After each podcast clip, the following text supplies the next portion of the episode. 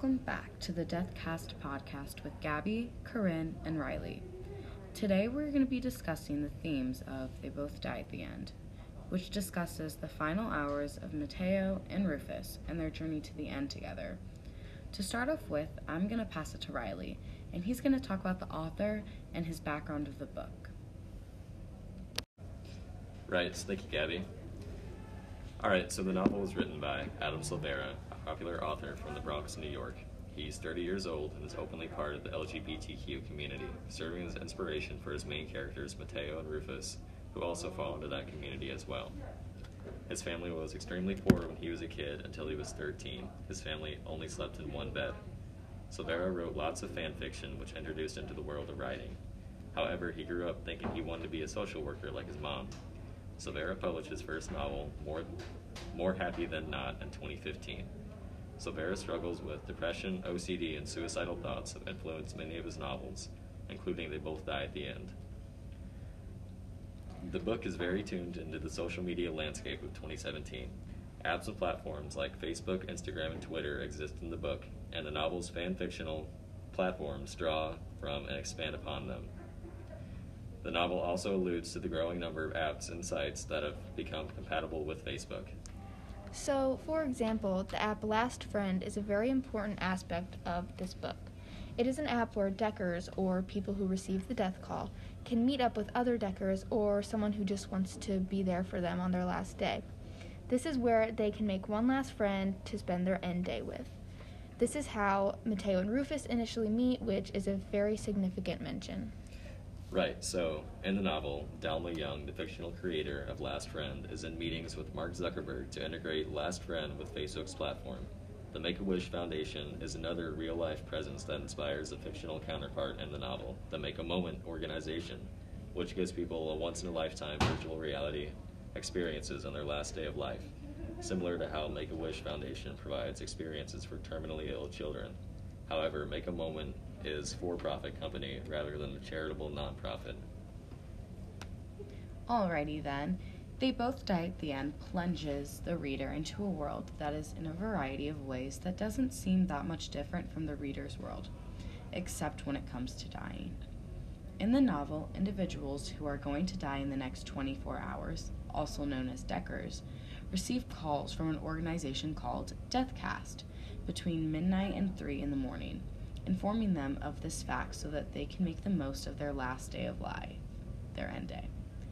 The novel centers two teenage boys, Mateo and Rufus, who both receive calls on the same September day and who connect with each other on the social media app Last Friend, which Riley and Corinne have already mentioned. Through its very premise, they both die at the end. Question how people can and should deal with their mortality but the novel overwhelming suggests that focusing entirely on death isn't especially useful. Rather, it's healthier and more fulfilling to recognize the simple fact that all humans are mortal as a reason to make the most out of one's life, no matter how short it might be. Mateo lives much of his life online, playing video games, and watching live stream videos on a blog called Countdowners, where Deckers can live stream their end day for viewers at home. Though Mateo finds Countdowners fulfilling in its own way and impossible not to watch, he begins to change his thinking when he receives his call from Deathcast. Prior to the call, Mateo feels as though spending time watching Countdowners is normal and even beneficial. But receiving the calls forces Mateo to reckon with the fact that, practically speaking, he's done nothing but hang out on Countdowners for much of his life and this, he insists, isn't much of a life at all. Further, Countdowners forces Mateo to think constantly about da- death rather than encouraging him to focus on the act of living. Rufus is, in many ways, the exact opposite of Mateo. Though Rufus tragically lost his parents and his older sister a few months before the novel begins, he's made the best of his foster care situation. He and his fellow housemates and friends, Tagoe Malcolm, and Aimee, the Plutos, spend every waking minute together, soaking up life and time with one another. Rufus has several ma- romantic relationships, including with Aimee. Though he's active on Instagram, his dismissive of platforms like Countdowners in his mind It is not useful to focus so much on the act of dying.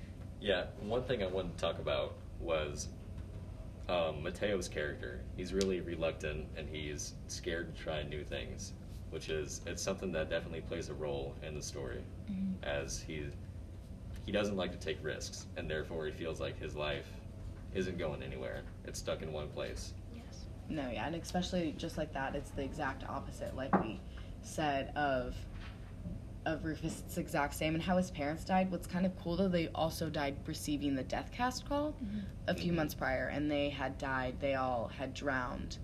Their car went off a bridge, and of course he wasn't with them. Yeah. and he was the only one who lived.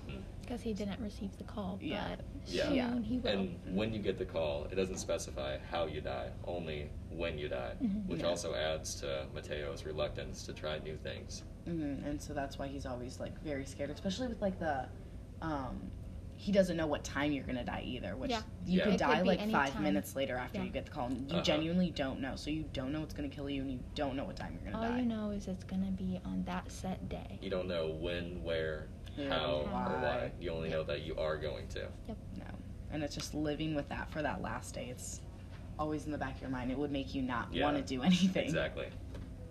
So, as Mateo and Rufus meet, they get to know each other and go through their shared end day together.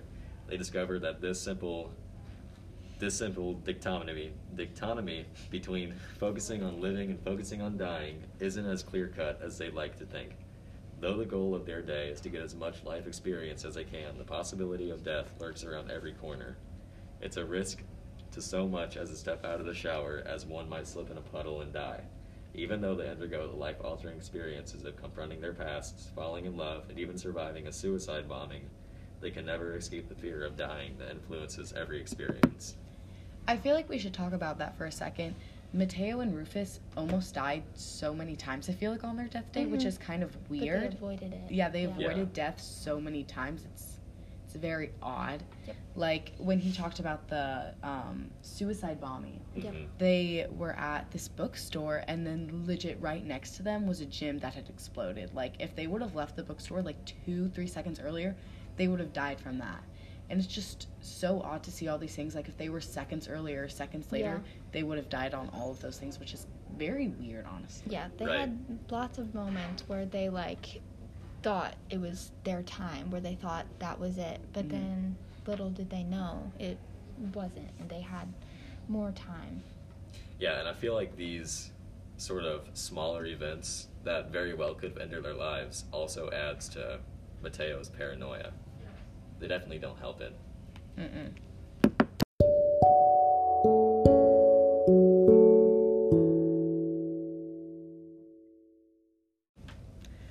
Alrighty, guys, so I have to tell you about this amazing product. It has worked wonders on not only me, but I know Corinne loves it. And they also have decided to sponsor us today and our podcast. She's not wrong. It is definitely one of my favorite products, and I have never had a skincare product work this good before. My skin has literally aged backwards.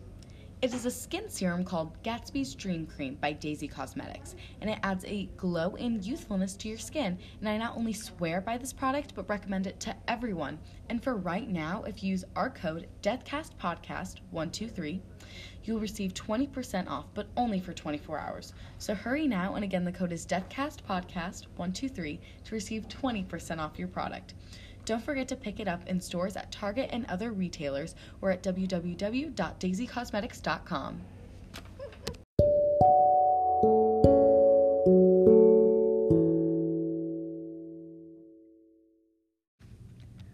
Alongside this fear of dying, however, arises a thought that the novel implies is far more important the understanding that life, in all its forms, is beautiful. Mateo becomes acutely aware of this as he spends time with Penny, his best friend Lidia's one year old daughter. Penny, who's at the very beginning of her life, represents innocence and a hope for the future, and as a baby, she has no concept of death. Mateo recognizes that of all people, Penny is truly living. She demands the things she wants, she snuggles the people she loves, and she has her whole life ahead of her, even if she can't yet conceptualize the future. Though Mateo doesn't have long to live when he plays with Penny, he thinks that she has the right idea. It's important to live life to the fullest and do all the things he wants to do, even if, and especially if, things could end in an instant. As an aspiring photographer, Rufus comes to the same conclusions but through a slightly different avenue. He vows to document his last day on Instagram and to do so in color. All his Instagram photos prior to his end day have been in black and white.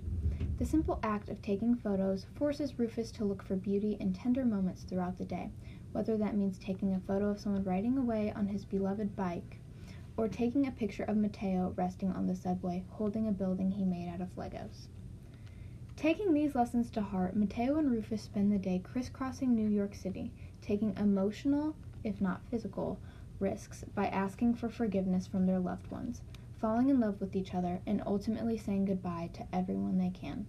By drawing on the lessons they learned from Penny and from Rufus's photography, they make the adv- active choice to focus on creating meaningful memories for the people they love and on giving each other the experience of being in love, if only for a short time. Unfortunately, soon after realizing their love for each other, Mateo meets his tragic death. So they take a nap together, and when Rufus wakes up, Mateo is gone, and he is engulfed with thick smoke. Mateo has gotten up to make Rufus some tea, and his stove exploded and caused a raging fire.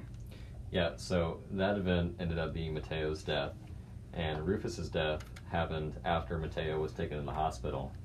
And what happened to him was kind of up for debate because the last line in the book reads, I crossed the street without an arm to hold me back. So this can imply that a few things might have happened to Rufus. He could have got hit by a car, which is what we think, Mhm. or anything could have happened. So, while Deathcast, of course, doesn't exist in the reader's world, the novel nevertheless asks readers to take what Rufus and Mateo learn to heart. Ultimately, this story's theme suggests that making connections and finding beauty in the world whenever possible are more important pursuits than fearing death. So, do you guys have anything to say? So I just wanted to bounce back off on Mateo's death, how he died from like his stove slash oven exploding. In the beginning of the book, um, before Mateo had gone out to go on his adventures with Rufus, the neighbor was actually coming over to fix his stove and Mhm. oven because it had been broken the week prior. And so I just think that's funny because it, yeah, it alludes to the end of the book. That's Foreshadowing. the Mhm. way that he died was from the oven or stove because I guess it slipped his mind that it was broken. Yep. But no, yeah. And I want to talk about how the two went back to Mateo's house towards the very end of the book. So the events that happened before that, Ma- Mateo and Rufus, they were they were jumped by a character named Peck, and Peck was introduced at the beginning of the book, and he was getting jumped by Rufus actually, and then I think that whole event kind of like restarted Mateo's paranoia because at that point in the story he was kind of snapping out of it but then that event happened, and all he wanted to do was go back to his home where he was safe. That's a good one. Yeah. So So it all just like ties back in together and Yeah, it's everything that happened like happened at the beginning of the book. yeah, it's like a big That all led back. circle of character development. hmm Okay, so